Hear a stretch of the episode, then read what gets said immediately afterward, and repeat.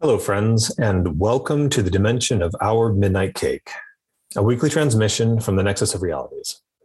I'm Soltis, and joining me are my friends and fellow transdimensional beings, Lumberdor and my father, Paka. Now, our connectivity to the Nexus for this transmission will be tenuous at best, and that is due to a planar disruption I caused. Beaches, Lumberdor, and I had previously met in the Nexus, but due to a miscalculation on my part, that conversation has been effectively blipped from all realities within our reach. Fortunately, Lumberdor and Paka were able to join me in bringing a second conversation about Harold and Maude to you. Harold and Maude is a 1971 American romantic black comedy drama directed by Hal Ashby and released by Paramount Pictures.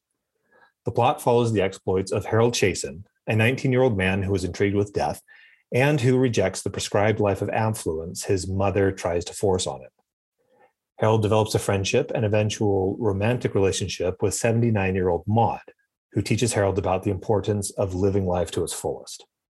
The film stars Bud Cort and Ruth Gordon as the titular characters, with Vivian Pickles playing Harold's mother. It has a runtime of 91 minutes and was made on a budget of $1.3 million. Originally, Harold and Maude was critically and commercially unsuccessful, but eventually developed a cult following and first made profit in 1983. In 1997, the film was selected for preservation in the National Film Registry, having been deemed culturally, historically, or aesthetically significant. If you enjoy our conversations and would like to contribute or contact us, consider visiting our website at ourmidnightcake.com, like and subscribe, and share this transmission with your friends. Join us next week as we will be tackling another cult classic, Mars Attacks. we were talking about this last time, and it's a very difficult movie to describe to somebody who has not already seen it and already knows what's going on with it. It's one that I've used personally as a litmus test to screen potential wives. so I'd be dating a girl, really like her, want to see if this is going to go somewhere serious. We'd sit down and you know she'd want to watch romantic comedy. I said, "Oh, I've got just the thing." and I put in Harold and Maude. And depending on her reaction, would I would either have to rethink or, you know, okay, awesome. Go ahead. She didn't run out screaming like date number two, you're good. Yeah. it is such a delightfully quirky movie. And I guess I don't know. It's it's that that's always been my my personality. I love quirky things with quirky people and that kind of thing. And so when I first saw it. I was so delighted with it that I was drawn into it and didn't even see the passage of time. I was just sucked into this film because every character is a character. No matter what how how large their part, they every character in that thing is a character. And the star of it is the most low-key person in it. You know, he's reacting to all these other crazy characters. Yeah. Oh my gosh, I just I I love that film. I do wish that we had beaches here in our first recording he he made it abundantly clear that he did not care for this movie at all yes he in fact possibly hated it yes which kind of surprised me because he this seems to be like some at least on paper something that he would enjoy for how weird it is. Yeah. Not not everybody likes it not everybody has to like it. The movie is a slow burn and it does take its time which i think is one of the things that beaches might not have cared for about it is that there yeah. there there are a lot of quiet moments and that there is a lot of just allowing things to be it is definitely a movie that i would recommend now was this this was the first time he had seen it though right that that's right it's the first time that he'd seen it and that's the thing too. It's one I really enjoy the more I watch it. And each time I watch it, I enjoy it for different reasons. And because I know the first time I saw it, I watched it with um, y'all's family. Oh, that's mm-hmm. right. Yeah, yours. It was. I know you were over there to the side cackling at everything because you'd seen it a million times. And I was still trying. and to, I was I was cackling at at, at everybody's responses. That's the oh, fun yeah. thing. You know, you, you you see it with other people who've never seen it before, Yeah. And you know what's coming, and you watch their faces and their responses to things, and that that that makes it as delightful as watching it the first time. I know I didn't get the same enjoyment out of it the first watching because I I missed so many things. Um, there's just so many subtleties throughout the movie that you just can't pick up just in one sitting. You really see how the story connects with those themes you were talking about throughout, um, and really does a great job of that more than a lot of current stuff. Oh, that's true. That's one of my main complaints for a lot of modern movies is that it's spectacle over substance. And the story is loosely stringing in between the giant set pieces. It's a weak way to tell a story. Well, I, I think so many movies don't really tell stories anymore. Yeah, I agree with that. I love a film that, that tells a story that you don't need explosions. You, and I haven't got anything against special effects, you know, when when it's necessary for a film. But I, I think we have developed an audience that expects a lot of CGI, a lot of amazing explosions, a lot of unbelievable. Everything has to be unbelievable. You have to have unbelievable vehicles, and you have to. And it has to be explained to them as well. Oh, that's Yeah. true. Yeah, yeah, yeah, yeah. Everything's got to be explained to them. They they don't want to have to think. And to see a film like this, where it's it's a story that takes its time and introduces the characters without really introducing them. You just sort of get to know them as they're going along. And as you see them in certain situations, but it isn't like, you know, now we're going to introduce this person and this is what he's like. And da, da, da. they just sort of come on the scene like, well, I think one of the best examples is Harold's uncle, the the military guy. Oh yeah, You know, missing the arm, the, way his arm will salute, you know, and all that. But uh, suddenly he appears, yeah. and you're you're taking him in as he's going on and on about Nathan Hale, and, and they're walking along hospital for for military folks, and, and the one guy falls over in the background. I mean, it's just you know, and, and you just pick it up as he's going. You don't you don't get any sort of introduction to him. I love the Uh, whole setup with her with the uncle, um, where they try to get one over on him, and she's this little old protester, and Harold ends up shouting with her, and it ends by uh, her falling in this little opening on the cliff, basically, and you get that great camera shot looking up where he had accidentally like ended up saluting her as she's dropping down the tiny hole. I just I, I laugh every time I see that scene. you had this thing that started in the early 70s um, where you started having anti-heroes it wasn't the standard story that you'd get out of hollywood through the 30s and 40s and into the 50s where you had the little guy that goes up against the corporation or whatever it is but he's the good guy and he's clearly the good guy and all that. This film is so is so far out there as a cult film you know where where you have all these really crazy characters and they're all interacting with each other and nobody understanding i think it's one of those films out of the early 70s that typified the break between the two generations the generation that was that like his mother in the film who has the money and, and dresses properly and has the proper cars and has the dinners and and all of those social obligations and things. And then you've got his generation coming along that that just isn't into that stuff at all. And and i think this film really showed in a crazy way the differences between them because they they pushed each character so crazy as as to really really you know show them for who they are. I love uh, what's her name? Pickles the plays his mom. Oh yeah. she is terrific as his mom. And she's she's probably a character I didn't truly enjoy as much until this last time I watched it. Like I've watched it a handful of times, and um, but I just I really loved her part this time. This watching just her reaction to all his his fake suicide attempts, and it's a nuisance to her and Yeah. her her social life and it's interrupting her phone calls and it's it's ruining his dates that she's going to all those trouble to filling out this questionnaire that she's filling out for herself That's one of my favorite scenes when she starts answering them herself. yes I certainly do. and you get that one little snippet where he's he's starting to point the gun fill the gun up and load the gun and getting ready to shoot himself but he, he takes that one split second and as she's rambling on and aims it at her and you can tell he's just he's like, well, maybe you know that that might be an option. I haven't thought of that one, but yeah, I just I really enjoyed the mother this time a whole lot more than I have in the past, and I guess I guess it's because I'm older or something too, I just caught on to her, her humor a little bit more. It's one of those great films that I don't know that you even really get it the first time through. Oh no, I know. At the I end did. of it, I sat there thinking, thinking, wait a minute, what what just happened? I don't I don't think I get it, you know. And and I've seen it I what a hundred times, I don't know. And every time I see it, I see something else. And of course, all the other things that I still think are funny are still funny.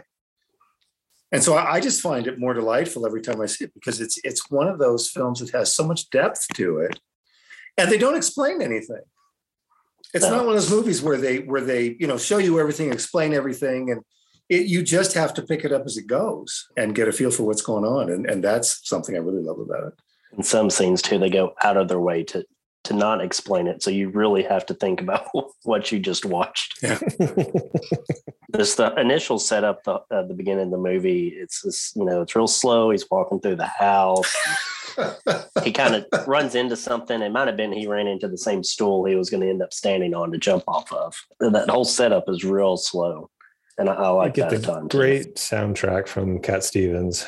and see i'd forgotten about that. I love cat stevens and i'd forgotten that you know he did like most of the soundtrack for this movie pretty much. And that was a whole other thing coming back into it um, enjoying watching it because he's just such a contrast to what's going on with the comedy.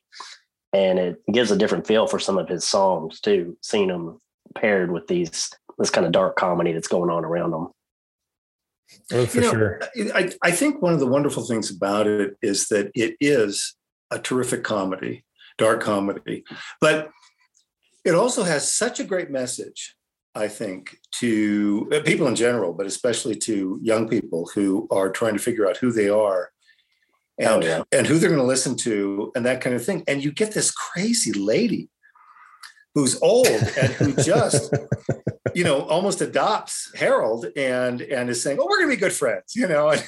And and and the way she sort of takes him into her life and introduces him really opens him up to the world and how he can really do anything he wants. He doesn't have to follow in anyone else's footsteps or or you know become whatever it is his mom wants him to be or whatever. She's she steals cars. She she you know lives in, in in the old train car. She's she's she's roping him into all these quirky things you know saving the tree and and uh, uh, going out of the forest and yeah or ice sculptures. Yeah yeah. I mean just all the things she's doing. And to her they're just natural because she's she's doing whatever she wants to do. And he's never run into anyone like that before because he's always you know been told what to do you know to eat his beets and and all the rest of that. And suddenly he meets this woman that just opens up his world for him you know? After she steals his car. yeah have you ever driven a hearse? Yes. Well it's a new experience for me. I love that scene once she realized that it was his car. She's like well then you're taking me home. Yeah. But see you know there's never is she embarrassed by something? Never is she does she feel guilty for something she just uh, and and of course the one thing a lot of people don't notice is the tattoo on her arm the number tattooed on her arm. Mhm. and you realize that she was in one of the concentration camps one of the german camps. And coming out of there because she tells the story of when she was younger and and the royalty and the princes and the people in their uniforms and how wonderful that was. And then you realize she lost all that and coming out of there and having survived it i think is what gave her her new view of life and how to live it Yeah. and, and that kind of thing there's a depth and a um, soberness to her character it seems to be the foundation of who she is and it's why she's built on top of it this quirky person who is so alive and who doesn't seem to have a fear of death. I mean, she, you know, ultimately, and you know, you realize that this has been her plan all along.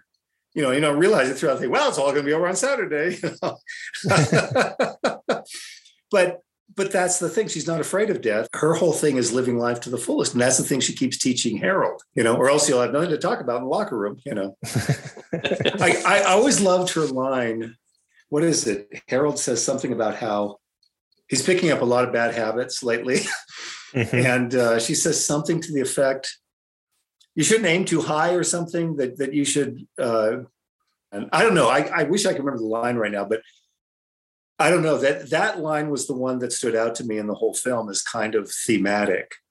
Don't be afraid to live life and try things and I don't know, but then I grew up like that. That that was always my my thing was, you know, someone would try to tell me what to do and uh, there was just no way I was I was going to do it. She's kind of a collection of contradictions too in in that regard. I think it was the first time that she brought Harold to her train car and he was asking her about stealing cars and how it about really making people upset. and she says something about how she's just reminding them, you know, not to be so attached to objects. But that being said, she's not above collecting things. Yeah, yeah. and, then, and then you walk into her train car, which is really beautiful and filled with all of these remembrances and of adventures and experiences that she's had throughout her life. I really like the moments where she becomes sincere and she starts to reminisce to him.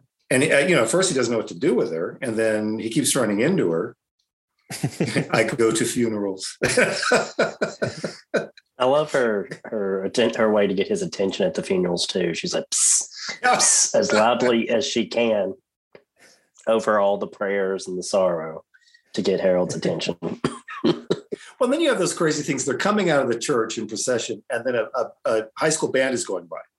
Oh yeah, you know? I, I, I, noticed that this time, and you just I, have these quirky. Things. I died laughing with that one. She steals the priest's Volkswagen, mm-hmm. and then paints it. They they have that that little conversation about it. I was like, oh, I suppose that was me. yeah. And then and then oh, did, did you like? What she she painted a saint on the dashboard or something. Mm-hmm. Yeah. And, and, did, and did you like the, you know, saying that I painted? Well, no, I didn't. Well, that's okay because artistic aesthetics takes time to acquire, whatever, whatever she says. But she always has some answer that's way off, you know, based on what someone's saying to her. I loved it too with when Harold's mom gets her the, well, or she gets him the, the new car. The and, Jaguar. Uh, oh, the Jaguar. And he eventually turns that into a hearse, a really tiny hearse, and very compact. And some very, very classy compact. looking hearse too. yes, sporty hearse. that one moment, it took me watching it a few times before I finally recognized Harold turning around flipping off his mom. Yes. oh, I never noticed that. Yeah, yeah. Where where uh, uh, she's talking to him about something, and finally just turns around and boom. Which is it's it's one of those moments where his character is beginning to change and he's mm-hmm. starting to stand up to her.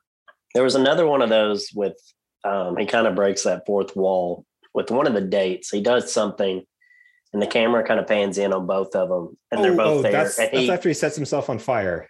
Yeah, and he he, he kind of smirks at the camera a little bit, and he notices that she's giving him a dirty look, and he kind of like shies away. Yeah, He's like, oh, okay, I better stop. he looks he looks and over the he camera. Looks back up again and smirks a little bit again. yeah. That's one like, of my like now he knows moments. now he knows how to deal with these ladies, you know. Yeah. yeah. when it came out, I mean, I mean, this film was was so unusual, and yet it. I think it's one of the best films from that time period. The whole sort of Vietnam War questioning your, your parents' ideals, uh, all the stuff that was going on at the time, this film, in its own kind of dark comedic way, really, really put a finger on it. That's interesting. That's something that I had hadn't considered. I thought about the time period and the era in which it was uh, written and filmed, but more so for the aesthetic and the cinematography, but not so much for the themes something that I didn't realize until recently when I was reading up on the film is that Colin Higgins wrote Harold and Maude as his master's thesis. And while he was working as Edward Lewis's, who was a producer, who, uh, well, he was working as Edward Lewis's pool boy, Higgins showed the script to Lewis's wife, and the wife was so impressed by it, she got the producer to give it to Paramount to get it made. And Colin Higgins did some test footage and didn't look very good at all because uh, he wanted to be the director for it. So he was fired as the director, and then they hired Ashby. And Ashby wanted Higgins to learn how to be a director, so he brought him on as a producer. and then had Higgins learn from him as they're making the movie, how he films things, how he directs the actors, all that. I thought that was very cool. Well, that's an unusual thing in Hollywood too, because normally they just steal the film. Yeah, Yeah. You know, do that's, whatever they that- want. that- that's what I would expect them to do. you know, is pay them a hundred bucks or- or something, and then take off with it. to become a mentor to somebody and help nurture their talents. I think is very cool. And he said, I think, well, maybe it wasn't you, maybe it was Beaches had said that this uh, director also did um, Being There, which a movie he really enjoyed. There was another Peter Sellers Yeah. film that was completely different than what you're used to with Peter Sellers. So it's fine. I find it interesting that they're the same director, and I didn't realize that till Beaches had mentioned it previously. There's a lot of fun things about this movie.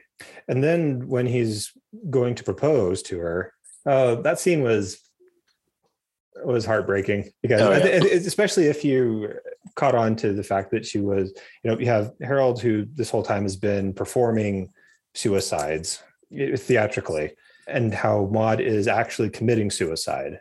You know, Harold's finally coming into himself and is getting ready to propose. And then she's already taken the tablets. She'll be gone by midnight. And but Neil lets out this scream. long- That long beat Yeah. as it all sinks in. And he realizes exactly what's going to happen. And then there's that. what? Yeah. Cut. Immediately and the timing, the timing is perfect on it. You see his Oh, face yeah. as he's trying to, to digest it, and then he screams that what? which he had barely been above a whisper the entire movie up to that point too. So it made it that much better. I really enjoyed the the scene where she's at the hospital too, and it keeps cutting between um, him pacing back and forth and cutting between him uh, driving the car in the rain and going up the hill and everything. And um, you get like a real like sense of his kind of how his thoughts are racing at that point, I guess just being illustrated by the car and it, how fast it's going. That's well edited. That, Yeah. that whole sequence. When they're in the ambulance, and he says, I, I love you, Maude. And she says, Good, now go love some more. She's brought him as far as she can, and, and now he needs to go and embrace life and that kind of thing. You know, from here, he, like you said, here he had theatrically done all these suicides instead of you know, he's hiding in death all the time. He's portraying suicide. He's going to funerals. You know, he doesn't have any friends. He's obsessed with death until he meets someone who really is alive and brings him to life. And then she accepts death. At the end, you see that he's ultimately okay with that, that she had her time and, and that he had his time with her. And now he's kind of skipping off playing the banjo and going to go forward and really live his life. I love the theme of it all the way through and how they treat it and how it grows and how it progresses and, and wraps up like that, you know, with this sort of open end that he's now okay.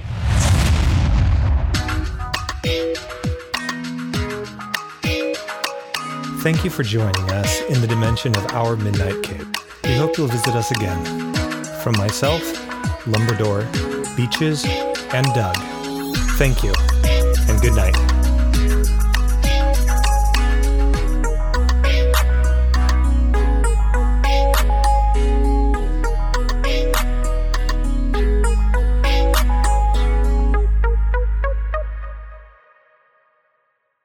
I think a great entertainer, and I think great entertainment, I think great writing, I think great music, I think great artwork, anything that is entertainment.